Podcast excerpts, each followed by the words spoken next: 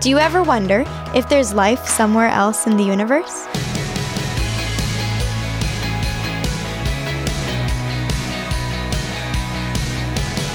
Hi, I'm Natty Anderson, and you're listening to Unlocked, your daily key to unlocking God's Word in your life. Our devotional today is set somewhere pretty, should I say, out of this world. So, grab your space helmet and your scuba gear. We're going to follow Celine to a moon far away from here in Searching for Life, Part 1 by Courtney Lassiter. As Celine peered through the window of her submersible, she could see the edge of Saturn's rings looking through the gap in the ice above her. I'm approaching the fissure, Jax, she said into her headpiece, ready to surface. Jax's voice crackled in response. I see you, Tiger 3. Come on up, Celine. As the submersible emerged through the fissure in the ice, Celine had to shut her eyes tight against the glare. Even though Enceladus was much further from the sun than Earth, the thick layer of ice that covered this moon's surface made it the most reflective object in the solar system. After spending several hours in the dark ocean beneath the ice, the daytime brilliance felt like knives slicing through her vision. Once her eyes had adjusted, she steered over to where Jax was waiting at the edge of the ice. When she was within reach, he grabbed the handle on the front of the submersible and hoisted her out of the water. The moon's gravity was so small that he barely had to use one hand. Once she was grounded, Celine opened the hatch. Despite her heated spacesuit, she could feel the icy blast of the moon's air, if you could even call it air, and she quickly followed Jax into the warmth of the station. Find anything interesting today? Jax asked as he pulled off his helmet.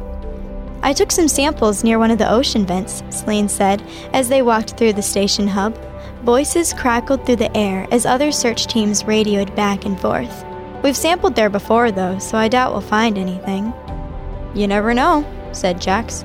All we need is one little microorganism, one tiny proof of life from somewhere other than Earth. You think we'll ever find it? asked Celine. Jax shrugged. I don't know. Maybe not. But I like to think that God created life somewhere in our solar system other than Earth, because He knew how excited we'd be to find it one day. Celine smiled. I like to think that too. Well, that's why we're here.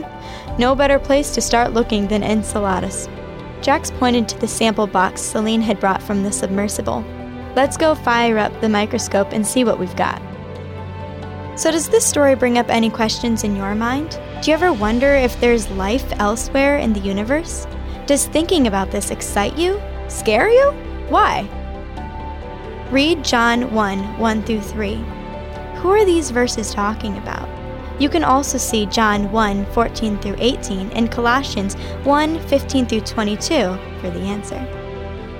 We don't know if there's life out there in the universe somewhere, but if there is, God created it, just like He created life on earth. He is the creator and Lord of the whole universe, and God reveals himself to us in Jesus. Jesus is the Word who created all things at the beginning, and because he came to live among us, die on the cross, and rise from the dead, we can have a relationship with our Creator through putting our trust in Jesus. How can knowing Him help you when you're faced with the unknowable? Our verse today is Psalm 33 6. The Lord merely spoke, and the heavens were created. He breathed the word, and all the stars were born. I encourage you to check out Nehemiah 9 6, Psalm 89 11, and John 1 1 through 3 to keep God's Word alive in your life. Unlocked is a service of Keys for Kids Ministries. Tune in tomorrow for the epic conclusion of this space adventure.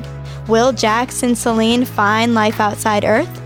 But until then, I'm Natty, encouraging you to live life unlocked, opening the door to God in your life.